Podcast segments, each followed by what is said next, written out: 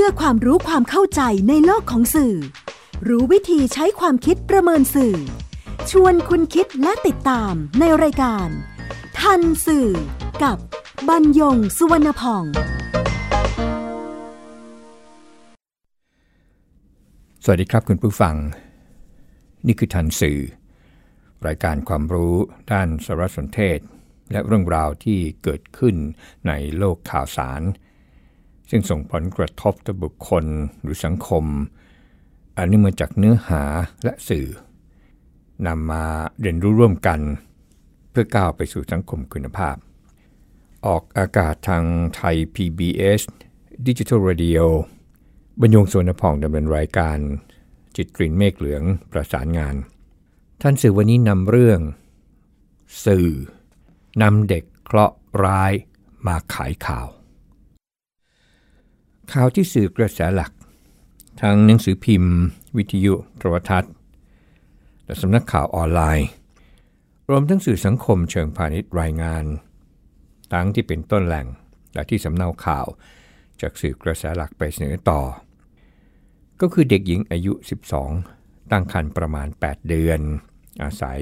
อยู่กับยายวัย 80 ปี ที่จังหวัดอ่างทอง บิดาอายุ 35 ปี แล้วก็มารดาอายุ 45 ปี ก็ไปทำงานต่างที่ ข่าวนี้เริ่มรายงานเมื่อ 9 ตุลาคม 2562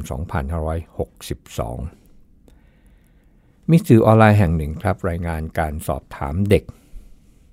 ในข่าวระบุไม่ชัดเจน ว่าสื่อรายนี้เป็นผู้สัมภาษณ์เอง หรือว่าสื่ออื่นสัมภาษณ์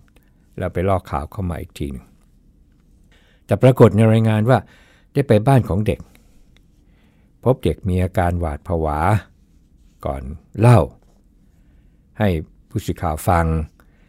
ว่าช่วงปีใหม่ที่ผ่านมาขณะกำลังนั่งเล่นโทรศัพท์มือถือบนแคร่หน้าบ้าน ก็มีชายแปลกหน้าบุกเข้ามาก่อเหตุล่วงละเมิด โดยไม่ทราบว่าเป็นใครมาจากไหน เพราะว่าช่วงเกิดเหตุค่อนข้างมืด แล้วก็ไม่ได้ร้องเรียกให้ใครช่วย ขณะที่ผู้สื่อข่าวถามย้ำว่าจำผู้ก่อเหตุได้หรือไม่ เด็กไม่ยอมพูดได้แต่ร้องไห้ เมื่อมารดาของเด็กเดินทางกลับจากขายของ เราเห็นผู้สื่อข่าว ก็แสดงท่าทีไม่พอใจ บอกว่าได้ประสานไปยังบ้านพักเด็กและครอบครัว ให้เข้ามาดูแลเรื่องนี้แล้วส่วนเหตุการณ์ตามที่ลูกสาวเล่าให้ผู้สื่อข่าวฟัง ว่าช่วงปีใหม่มีชายบุกรุกเข้ามาก่อเหตุ ที่หน้าบ้านนั้น ตนอยู่บนบ้านไม่ทราบเรื่อง จนกระทั่งมาเห็นลูกมีอาการอ้วนผิดปกติเมื่อไม่กี่สัปดาห์ที่ผ่านมา เมื่อพาไปตรวจ ก็พบว่าตั้งครรภ์ได้ 7-8 เดือนแล้ว ด้วยเหตุนี้ก็ไม่อยากให้ใครเข้ามายุ่ง เพราะได้ประสานหน่วยงานรัฐ ขอความช่วยเหลือไปแล้ว ข่าวก็ระบุการตั้งข้อสังเกตของผู้สื่อข่าวว่า แม่เด็กเล่าถึงเหตุการณ์ดังกล่าวด้วยท่าทางผิดปกติ เหมือนไม่มีอะไรเกิดขึ้น ทั้งๆทที่ลูกสาววัยเด็กของตนตั้งครรภ์เพราะถูกล่วงละเมิดข่าวยังรายงานต่อไปครับว่าเพื่อนของมารดาของเด็ก ก็มาเล่าให้ผู้สื่อข่าวฟัง บอกว่าก่อนหน้านี้มารดาของเด็กซึ่งมีลูกแฝดมาเช่าห้องริมถนนบริเวณแยกบ้านเก่า ต่อมาแฝดผู้พี่ไปอยู่กับยายที่บ้าน จนถึงเดือนกุมภาพันธ์ 2562 ทั้งหมดก็ย้ายมาอยู่ด้วยกัน มารดาของเด็กเคยมาปรึกษาว่าจะติดต่อหน่วยงาน พมจได้อย่างไรพมจคือพัฒนาสังคมและความมั่นคงของมนุษย์จังหวัด แล้วก็เล่าให้ฟังว่าลูกสาวเนี่ยถูกกลมเหงจนตั้งท้อง ก็ยังงงว่าเด็กไม่มีประจำเดือนจะตั้งท้องได้อย่างไร ช่วงที่ลูกสาวถูกข่มเหงทั้งหมดยังเช่าห้องอยู่ที่เดิม แต่ว่าพอมามีเรื่องเกิดขึ้น หลายคนก็พุ่งเป้าไปที่คนในครอบครัวของเด็ก เนื่องจากปกติเด็กไม่เคยไปไหนไกลบ้าน มักจะเล่นอยู่กับเด็กๆวัยเดียวกัน ขณะที่สื่อออนไลน์ของสถานีโทรทัศน์ช่องหนึ่งลงพื้นที่ ไปยังสถานีตำรวจภูทรในพื้นที่ ผู้กำกับสถานีตำรวจก็บอกว่า มารดาของเด็กมาแจ้งความร้องทุกข์แล้ว อยู่ระหว่างการรอพัฒนาสังคมและความมั่นคงของมนุษย์จังหวัด แล้วก็เจ้าหน้าที่บ้านพักเด็กฟื้นฟูสภาพจิตใจของเด็กก่อน จากนั้นผู้สื่อข่าวโทรทัศน์แห่งนี้ก็เดินทางไปยังห้องพักที่อยู่ริมถนนในจังหวัด ซึ่งชาวบ้านเชื่อว่า หากเด็กถูกกระทำจนท้อง 8 เดือน เหตุก็น่าจะเกิดจากห้องพักริมถนนดังกล่าว พร้อมกับรายงานการพูดคุย กับญาติห่างๆวัย 55 ปีของเด็กว่า ปกติพ่อของเด็กเป็นคนโวยวายพูดจาผงผาง แต่หลังเกิดเหตุ พยายามสอบถามแม่ของเด็กว่าจะทำอย่างไรกับเหตุที่เกิดเพื่อให้ได้ข้อเท็จจริง ซึ่งหลายคนปักใจว่าบิดาเป็นคนกระทำ หากไม่ใช่ก็ต้องหาตัวให้ได้ว่าเป็นใคร เพราะเป็นภัยสังคม และเป็นภัยกับเด็กที่อยู่แถวนี้ จากนั้นผู้สื่อข่าวโทรทัศน์ช่องเดียวกัน ก็เดินทางไปพบมารดาของเด็ก ที่ยังขายของบริเวณแยกบ้านเก่า ตามปกติ โดยมีลูกแฝดกับเด็กที่ถูกกระทำ และลูกชายคนเล็กมาช่วย พร้อมกับลงภาพถ่ายที่เห็นใบหน้ามารดาของเด็กชัดเจนโดยไม่พราง แล้วก็รายงานว่ามารดาของเด็ก ยืนยันว่าไม่ใช่บิดาของเด็กที่เป็นคนล่วงละเมิด และอยากวิงวอนสังคมว่า ให้รู้ความจริงก่อน แล้วค่อยพูด ผู้สื่อข่าวโทรทัศน์ช่องเดียวกัน ก็เดินทางไปพบบิดาของเด็ก ซึ่งกำลังทำงานส่งของอยู่ บิดาของเด็กเล่าว่า อยู่กินกับมารดาของเด็กมากว่า 15 ปี มีลูกด้วยกัน3คนสองคนแรกเป็นแฝดหญิง แล้วก็มีลูกชายอีกคน เด็กที่ถูกกระทำเป็นแฝดผู้น้อง ยืนยันว่าไม่ได้ล่วงละเมิดลูกของตน ความคิดของคนอื่นนั้นไปห้ามไม่ได้ ขาให้กฎหมายเป็นผู้พิสูจน์ข้อเท็จจริงว่าเป็นอย่างไร หลังผล DNA DNA ที่ในข่าวที่เขียนย่อๆนั้นที่ก็มาจากกรดดีออกซิไรโบนิวคลีอิกนะครับ ก็ย่อเป็น D ตัว N N นี่คือนิวคลีอิก A ก็คือแอซิดเป็นสารพันธุกรรมที่สามารถถ่ายทอดลักษณะเนี่ยไปยังรุ่นถัดไป รุ่นลูกรุ่นหลาน ซึ่งบิดาก็บอกว่าก็จะพิสูจน์ได้เอง ตนพร้อมจะพิสูจน์ทุกอย่าง เพราะบริสุทธิ์ใจไม่คิดว่าเหตุการณ์นี้จะเกิดขึ้นกับครอบครัว ไม่คิดว่าเกิดขึ้นกับลูกของตนเอง เมื่อรู้ตอนแรกก็รู้สึกโกรธ แต่ไม่รู้จะทำอย่างไร เพราะลูกบอกจำไม่ได้ว่าเป็นใคร เพราะมืดมาก แต่ก็ไม่มีเวลาไปซักถาม ต้องทำงานทุกวัน จริงๆ นั้นอยากจะพูด แต่พูดไปก็เหมือนเป็นการแก้ตัว จึงขอให้กฎหมายเป็นเครื่องพิสูจน์ คนสุดท้ายที่โทรทัศน์ช่องนี้ไปสัมภาษณ์ อายุ 41 ปี เป็นหัวหน้างานของบิดาของเด็ก ที่บอกว่าตั้งแต่มาทำงานกว่า 5 เดือน ก็เห็นว่าเป็นคนสนุกสนานร่าเริง เวลาไปทำงานลูกค้าก็ชอบ ช่วงเย็นพอกลับจากที่ทำงาน ลูกสาวก็จะขับรถจักรยานยนต์มารับ ตนจึงไม่เชื่อเพราะเห็นเป็นคนรักลูก รักครอบครัว หลังทราบเหตุการณ์ก็ตกใจบิดาของเด็กก็มีอาการเครียด นั่งร้องไห้ระบายกับตน ได้แต่ปลอบใจ ส่วนข่าวออนไลน์ของหนังสือพิมพ์รายวันหัวสีชื่อฉบับถึงก็รายงานความเคลื่อนไหว ว่าในอำเภอเจ้าของพื้นที่ในจังหวัดอ่างทองเนี่ยหลังนำหน่วยงานของรัฐที่เกี่ยวข้องไปตรวจสอบข้อเท็จจริงเบื้องต้น เจ้าหน้าที่บ้านพักได้นำตัวเด็กไปตรวจร่างกายที่โรงพยาบาล เนื่องจากตั้งครรภ์8เดือน และได้ฝากท้องมาก่อนแล้ว ประกอบกับเด็กอายุน้อย ไม่ใช่วัยที่พร้อมมีคัน โรงพยาบาลจึงให้ยาบำรุงมากิน ก่อนทางบ้านพักเด็กจะรับตัวไปดูแล ซึ่งบิดามารดาของเด็กก็ยินดี เนื่องจากครอบครัวมีลูกอีกสองคนที่ต้องดูแล เด็กก็ท้องแก่ ทางบ้านไม่มั่นใจว่าจะดูแลได้มากน้อยแค่ไหน ส่วนสภาพร่างกายของเด็กนั้นแข็งแรงจิตใจดี เรื่องที่ใครเป็นคนทำต้องรอผลการสอบข้อเท็จจริง จากบ้านพักเด็ก ประเด็นสำคัญคือการดูแลสภาพจิตใจเด็ก และวางแผนข้างหน้าว่า ต่อไปหากเด็กคลอดลูกออกมาแล้ว จะสามารถเลี้ยงได้หรือไม่ หากไม่สามารถเลี้ยงดูได้ บ้านพักเด็กจะได้ดำเนินการในส่วนที่เกี่ยวข้องต่อไป มาถึงประเด็นทันสื่อครับ มีเรื่องสำคัญ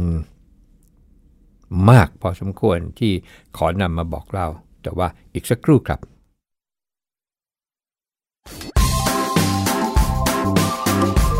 คุณกำลังฟังรายการ ทันสื่อ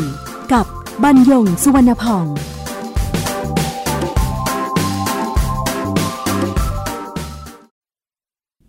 ข้อสังเกตที่ได้จากข่าวเด็กอายุ 12 ขวบ ที่สื่อทั้งที่เป็นสื่อมวลชน และสื่อสังคมเชิงพาณิชย์รายงาน เรียนคุณผู้ฟังเป็นข้อๆอย่างนี้ครับ ประการแรกเป็นข่าวที่ต่างก็ลอกกันไปมา ระหว่างสื่อมวลชนกับสื่อสังคมออนไลน์ จนข่าวเนี่ยแพร่กระจายไปอย่างรวดเร็ว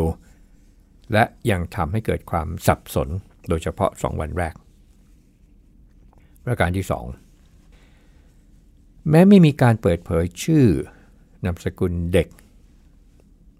โดยอ้างว่าใช้นามแฝง แต่นามแฝงที่บางสื่อใช้คือปัญหาสำคัญในการกลับไปบอกตัวตนของเด็ก ใส่คำว่านามแฝงก็เพื่อป้องกันปัญหาทางกฎหมายเท่านั้นแหละ ประการที่ 3 แม้ไม่มีการเปิดเผยชื่อนามสกุล บิดา และมารดาของเด็ก แต่ก็กลับเปิดเผยชื่อยายของเด็ก ประการที่ 4 แม้ไม่มีการเปิดเผยบ้านเลขที่ นั่นก็เป็นเพราะว่าบ้านนั้นเนี่ยที่เช่าน่ะไม่มีเลขที่ นอกนั้นเสนอกันละเอียดหมด หมู่ที่ตำบลอำเภอ อย่างละเอียดถนน แยก บอกหมด ประการสำคัญโทรทัศน์มากกว่าหนึ่งช่องถ่ายให้เห็นทั้งบริเวณบ้าน นอกบ้านและในบ้าน อ่านข่าวแล้วดูข่าวแล้ว ไปถึงบ้านที่เด็กอยู่ได้เลย รู้เลยว่าเด็กอยู่ที่ไหน ประการที่ 5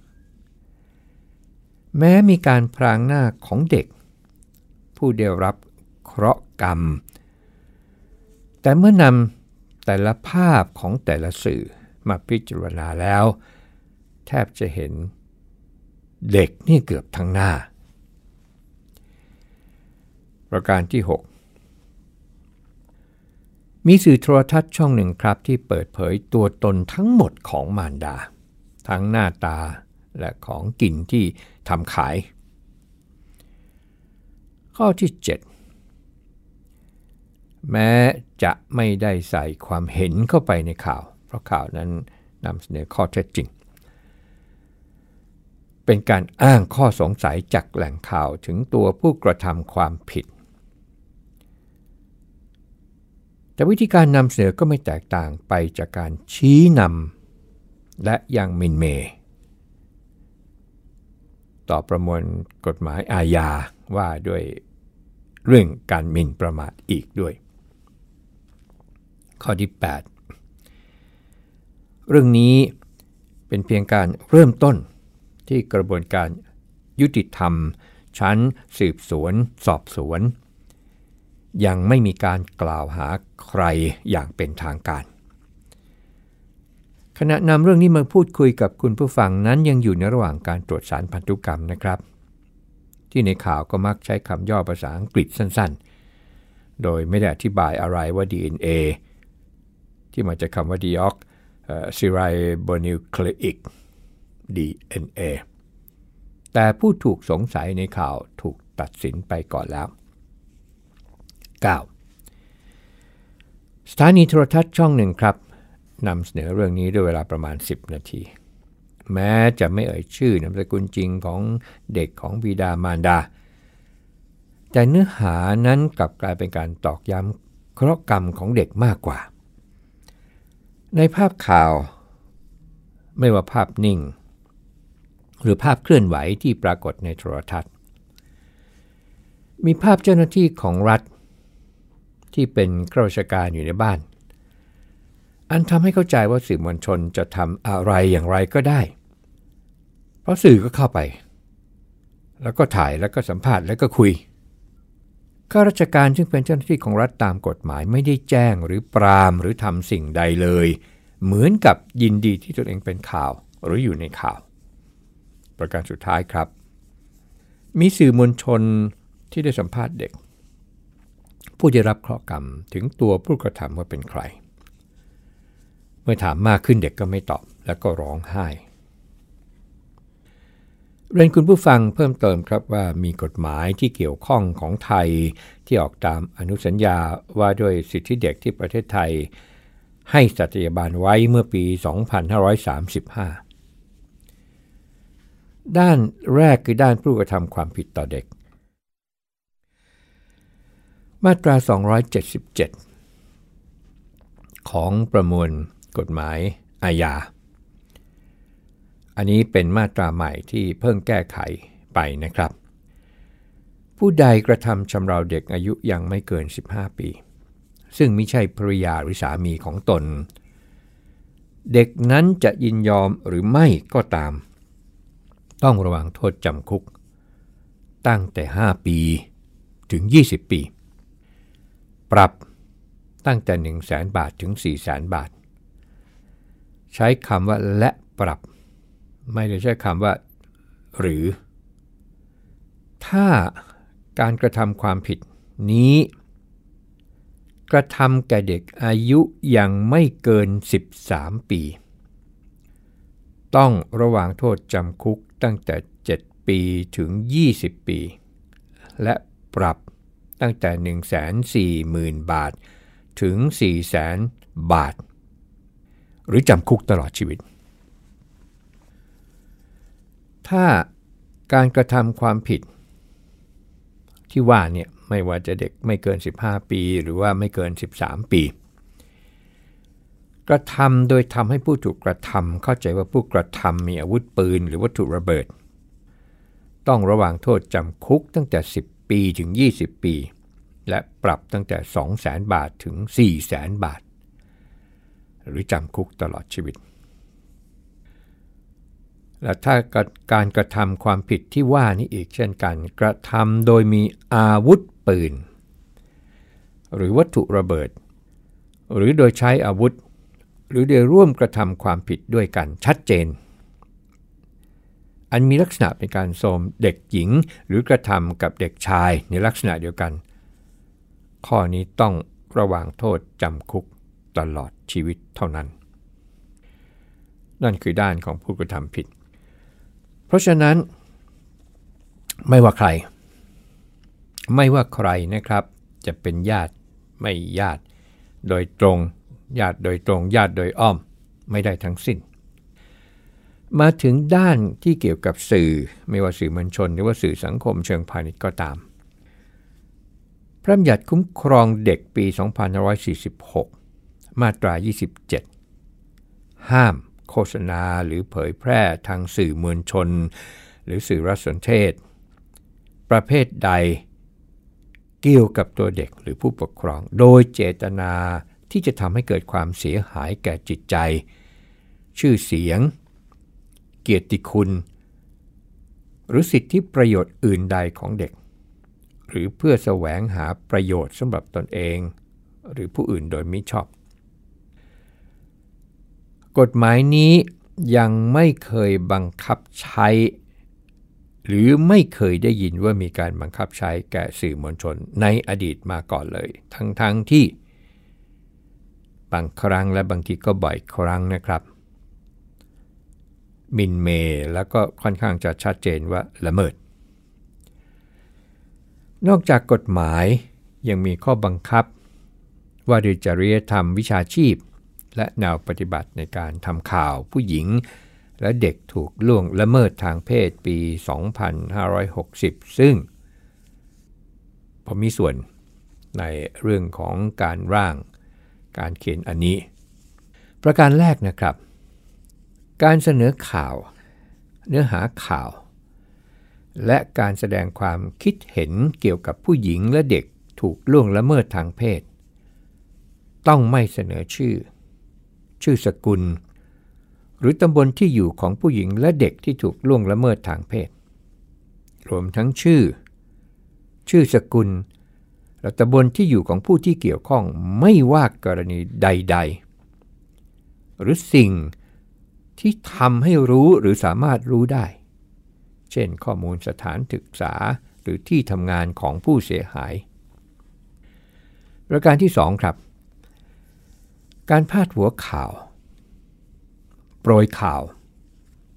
ตลอดจนเนื้อหาข่าว และการแสดงความคิดเห็นเกี่ยวกับผู้หญิงและเด็กที่ถูกล่วงละเมิดทางเพศ จะต้องกระทำด้วยความระมัดระวัง ทั้งในเรื่องการใช้ภาษา การให้รายละเอียดเกี่ยวกับสภาพแวดล้อมในที่เกิดเหตุ และพฤติกรรมเกี่ยวกับ การล่วงละเมิดทางเพศ โดยต้องคำนึงถึงหลักสิทธิมนุษยชน หรือความเสียหายแก่จิตใจ ชื่อเสียง เกียรติคุณผู้เสียหาย และไม่ตอกย้ำให้เกิดความเข้าใจผิดเกี่ยวกับทัศนคติเรื่องเพศ อันเนื่องมาจากการล่วงละเมิดทางเพศนั้น ประการที่ 3 การเสนอภาพข่าวผู้หญิงและเด็กถูกล่วงละเมิดทางเพศ ต้องไม่ตีพิมพ์ภาพข่าวของผู้หญิง และเด็กที่ถูกล่วงละเมิดทางเพศ รวมถึงภาพข่าวใด ๆ ที่จะทำให้รู้ได้ เช่น ภาพผู้เกี่ยวข้อง ภาพที่เกิดเหตุ สถานศึกษา สถานที่ทำงาน ไม่ว่ากรณีใด ๆ และไม่ว่าผู้ที่ถูกล่วงละเมิดทางเพศนั้น จะเสียชีวิตหรือไม่ก็ตาม แนวปฏิบัติทั้ง 3 ข้อ กับข้อสรุปที่เกิดขึ้นนำมาเรียนคุณผู้ฟัง เปรียบเทียบเราก็จะทราบแล้วนะครับว่า ข่าวนี้เป็นอย่างไร แล้วด้านเจ้าหน้าที่ของรัฐล่ะครับพรบคุ้มครองเด็กปี 2546 เช่นเดียวกัน มาตรา 50 ห้ามมิให้ผู้ปกครองสวัสดิภาพเด็ก หรือผู้คุ้มครองสวัสดิภาพเด็กเนี่ยเปิดเผยชื่อตัว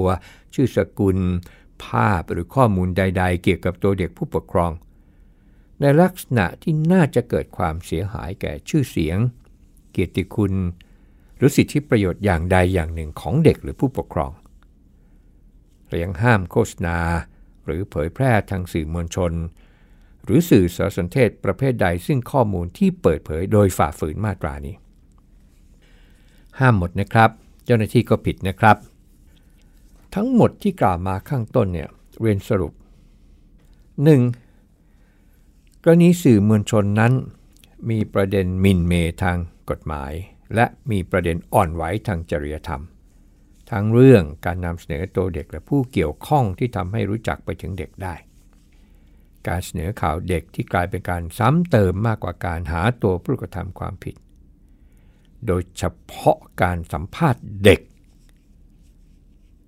อันเป็นการทำร้ายจิตใจเด็ก และข่าวเชิงชี้นำผู้กระทำความผิดก่อนกระบวนการยุติธรรมจะมีหลักฐานชัดเจน ประการที่ 2 สรุปจากทั้งหมด กรณีข้าราชการในหน่วยงานของรัฐที่เพิกเฉยต่อการปกป้องเด็ก และปล่อยให้สื่อทำอะไรก็ได้อย่างไรก็ได้ อันนี้เป็นข้อสังเกตนะครับข้อนี้ ถึงเวลาหรือยังครับ ที่เราทุกฝ่ายจะทันสื่อ แล้วลุกขึ้นมาปกป้องคุ้มครองเด็กอย่างจริงจัง เพราะเด็กยังไม่สามารถปกป้องคุ้มครองตนเองได้ ไม่ว่าจะพฤติไหนหรือมิตรไหนก็ตาม โดยเฉพาะสื่อมวลชนที่ไม่นำเด็กมาขายในเชิงพาณิชย์ พบกันใหม่ในรายการทันสื่อทางไทย PBS ดิจิทัล Radio บรรยงสนพอง สวัสดีครับ ติดตามรายการทันสื่อได้ทางวิทยุไทย PBS www.thaipbsradio.com แอปพลิเคชัน Thai PBS Radio ติดตามข่าวสารทาง Facebook ได้ที่ facebook.com/thaipbsradiofan